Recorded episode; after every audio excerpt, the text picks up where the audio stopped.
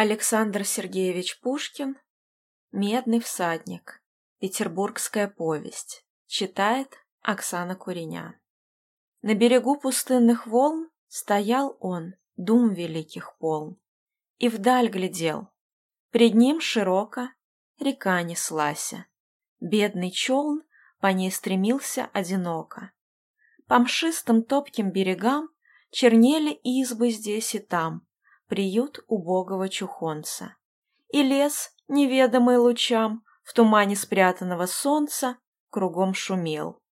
И думал он, отсель грозить мы будем шведу, здесь будет город заложен, назло надменному соседу.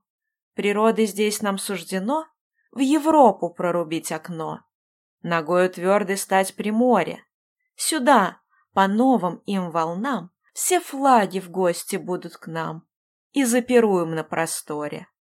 Прошло сто лет, и юный град, полночных стран краса и дива, из тьмы лесов, из топи блат, вознесся пышно, горделиво, где прежде финский рыболов, печальный пасынок природы, один у низких берегов бросал в неведомые воды свой ветхий невод, ныне там, по оживленным берегам, Громады стройные теснятся, дворцов и башен, корабли, толпой со всех концов земли к богатым пристаням стремятся.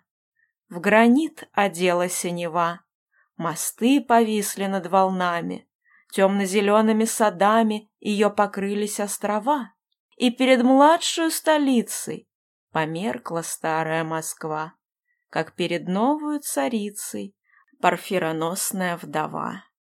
Люблю тебя, Петра творенья, люблю твой строгий, стройный вид, невыдержавное течение, береговой ее гранит, твоих оград узор чугунный, твоих задумчивых ночей прозрачный сумрак, блеск безлунный, когда я в комнате моей пишу, читаю без лампады, и ясно спящие громады пустынных улиц, и светла адмиралтейская игла. И не пуская тьму ночную на золотые небеса, одна заря сменить другую спешит, дав ночи полчаса. Люблю зимы твоей жестокой, недвижный воздух и мороз, бег санок вдоль Невы широкой, девичьи лица ярче роз, и блеск, и шум, и говор балов, а в час пирушки холостой шипенье пенистых бокалов и пунша пламень голубой. Люблю воинственную живость потешных марсовых полей, пехотных ратей и коней однообразную красивость, в их стройно-зыблемом строю лоскути сих знамен победных, сияние шапок этих медных, насквозь простреленных в бою. Люблю, военная столица, твоей твердыни дым и гром. Когда полночная царица дарует сына в царский дом, или победу над врагом Россия снова торжествует, или, взломав свой синий лед, Нева к морям его несет и, чуя вешние дни, ликует. Красуйся, град Петров, и стой, неколебимо, как Россия. Да умирится же с тобой и побежденная стихия. Вражду и плен старинный свой пусть волны финские забудут, и тщетной злобою не будут тревожить вечный сон Петра. Была ужасная пора, об ней свежо воспоминания. Об ней, друзья мои, для вас начну свое повествование. Печален будет мой рассказ. Над обмраченным Петроградом дышал ноябрь осенним хладом.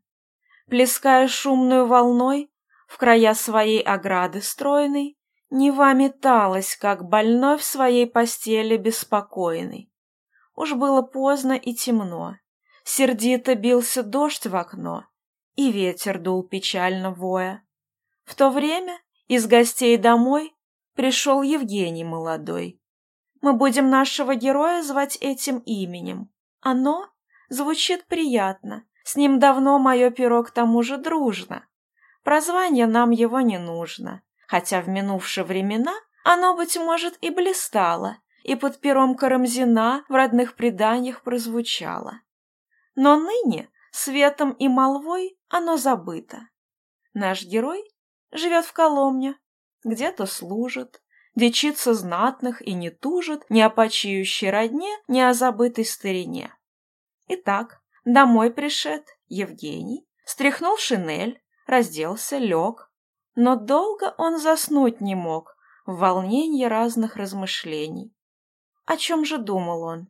О том, что был он беден, что трудом он должен был себе доставить и независимость, и честь, что мог бы Бог ему прибавить ума и денег, что ведь есть такие праздные счастливцы, ума недальнего, ленивцы, которым жизнь куда легка, что служит он всего два года.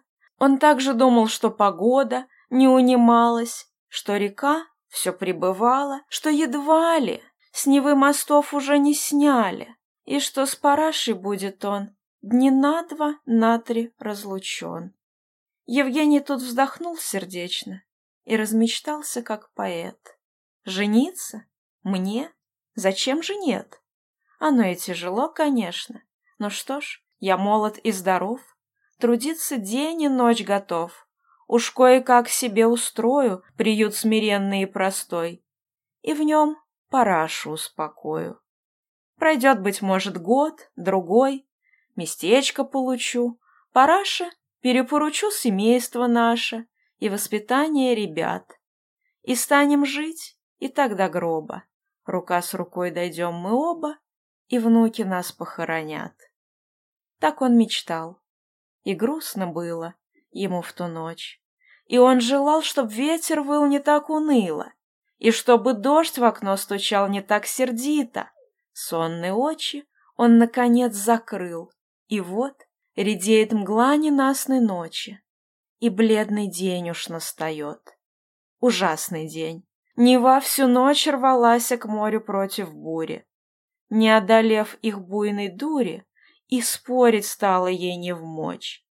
Поутру над ее брегами теснился кучами народ, любуясь брызгами, горами и пеной разъяренных вод но силой ветров от залива перегражденная Нева обратно шла, гневна, бурлива, и затопляла острова. Погода пуще свирепела, Нева вздувалась и ревела, котлом клокоча и клубясь. И вдруг, как зверь остервенясь, на город кинулась. Пред нею все побежало, все вокруг вдруг опустело. Воды вдруг втекли в подземные подвалы, к решеткам хлынули каналы, и всплыл Петрополь, как тритон, по пояс в воду погружен.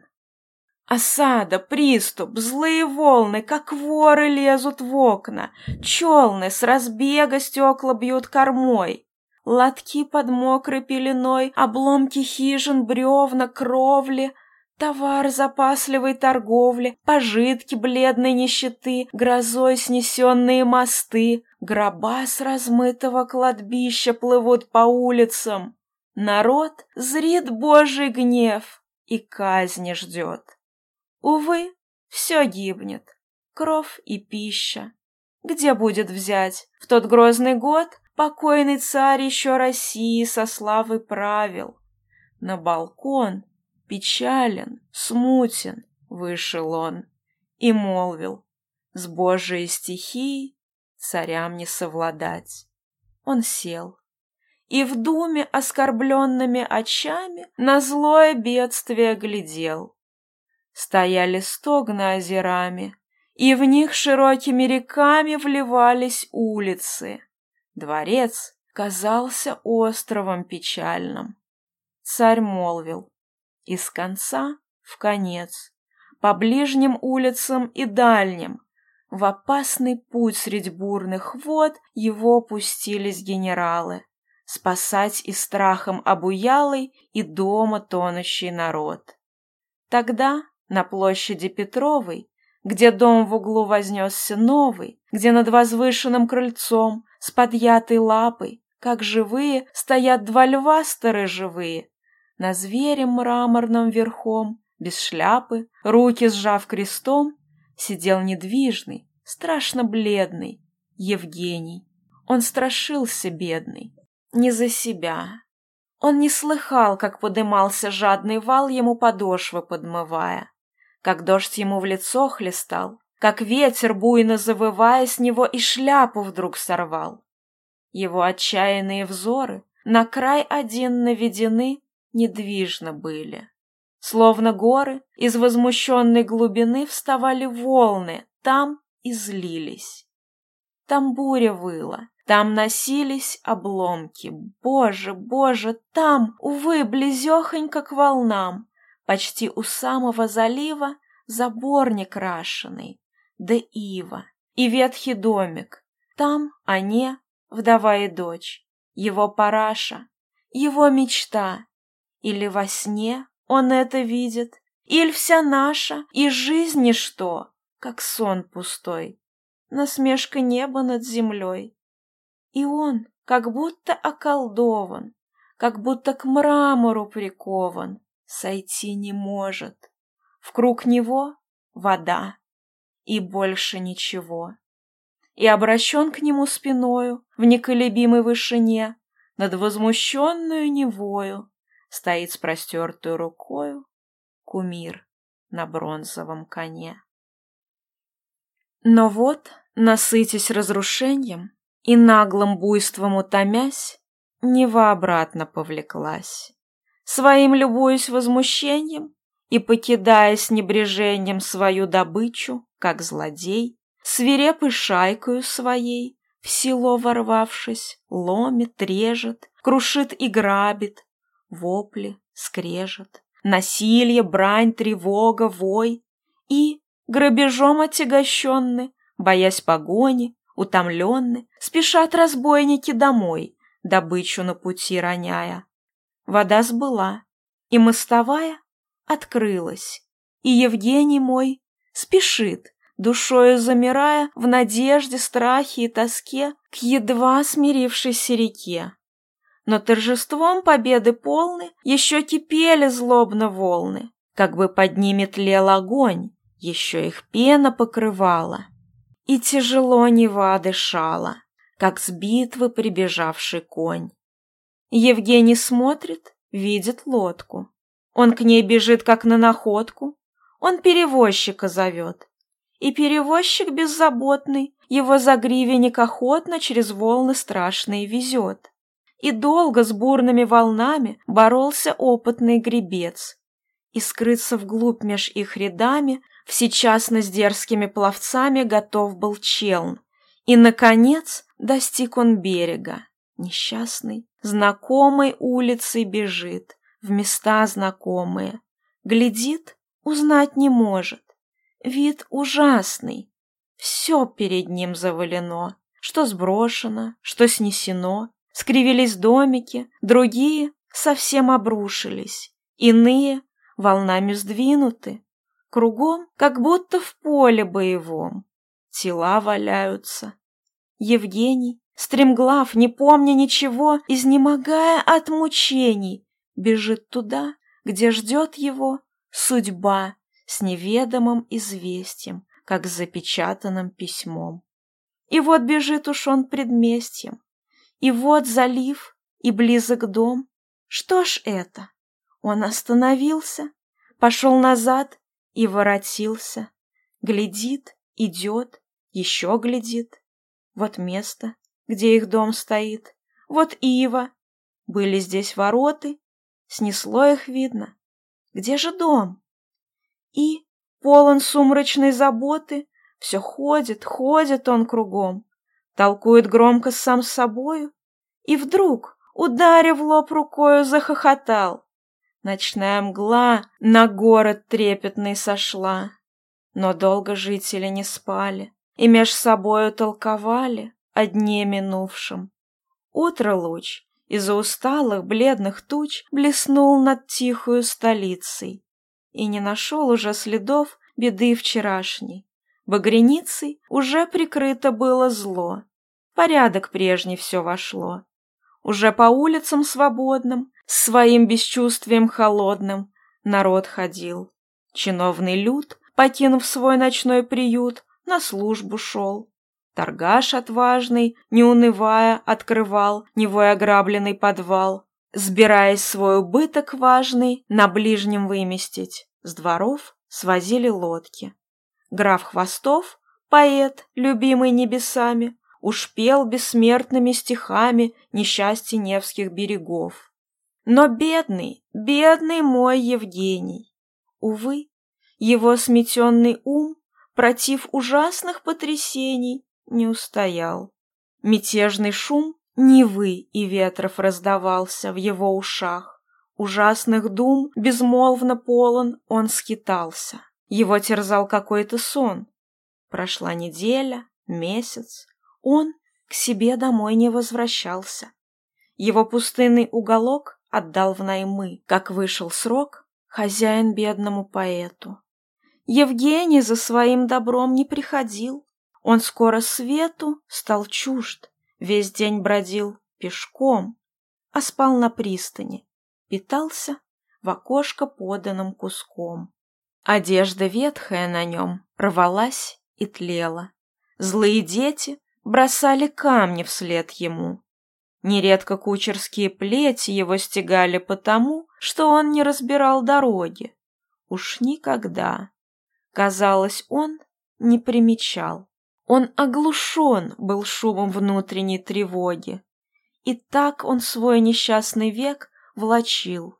Ни зверь, ни человек, ни то, ни сё, ни житель света, ни призрак мертвый.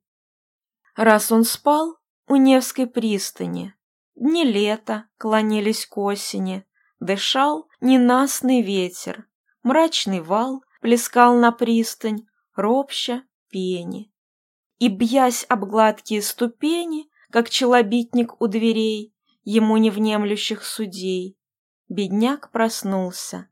Мрачно было, дождь капал, ветер выл уныло, и с ним вдали, во тьме ночной, перекликался часовой. Вскочил Евгений, вспомнил живо он прошлый ужас, торопливо он встал, пошел бродить, и вдруг остановился. И вокруг тихонько стал водить очами с боязнью дикой на лице. Он очутился под столбами большого дома. На крыльце, с подъятой лапой, как живые, стояли львы сторожевые. И прямо в темной вышине, над огражденную скалою, кумир с простертую рукою сидел на бронзовом коне. Евгений вздрогнул. Прояснились в нем страшно мысли. Он узнал и место, где потоп играл, где волны хищные толпились, бунтуя злобно в круг него, и львов, и площадь, и того, кто неподвижно возвышался во мраке медную главой, того, чьей волей роковой под морем город основался. Ужасен он в окрестной мгле. Какая дума на челе, какая сила в нем сокрыта. А всем коне какой огонь!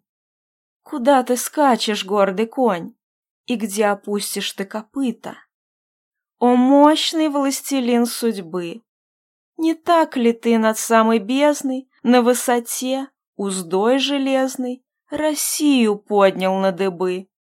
Кругом подножия кумира безумец бедный обошел и взоры дикие навел на лик державца полумира.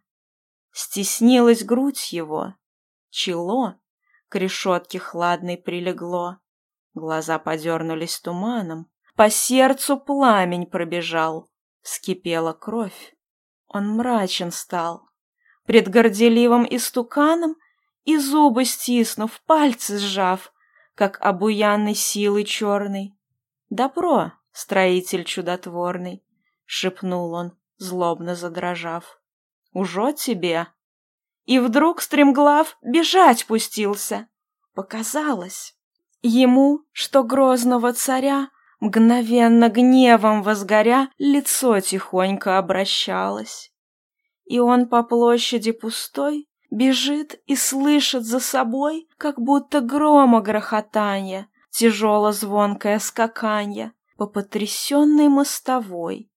И, озарен луною бледный, простерши руки к вышине, за ним несется всадник медный на звонко скачущем коне. И во всю ночь безумец бедный, куда стопы не обращал, за ним повсюду всадник медный с тяжелым топотом скакал. И с той поры, когда случалось идти той площадью ему, в его лице изображалось смятенье. К сердцу своему он прижимал поспешно руку, как бы его смиряя муку. Картуз изношенный сымал, смущенных глаз не подымал и шел сторонкой. Остров малый, на взморье виден, иногда причалит с неводом туда рыбак на ловле запоздалый и бедный ужин свой варит. Или чиновник посетит, гуляя в лодке воскресенье, пустынный остров. Не взросло, там не былинки. Наводнение туда, играя, занесло, домишко ветхой. Над водою остался он, как черный куст. Его прошедшую весною свезли на барке. Был он пуст и весь разрушен. У порога нашли безумца моего, и тут же хладный труп его похоронили ради Бога.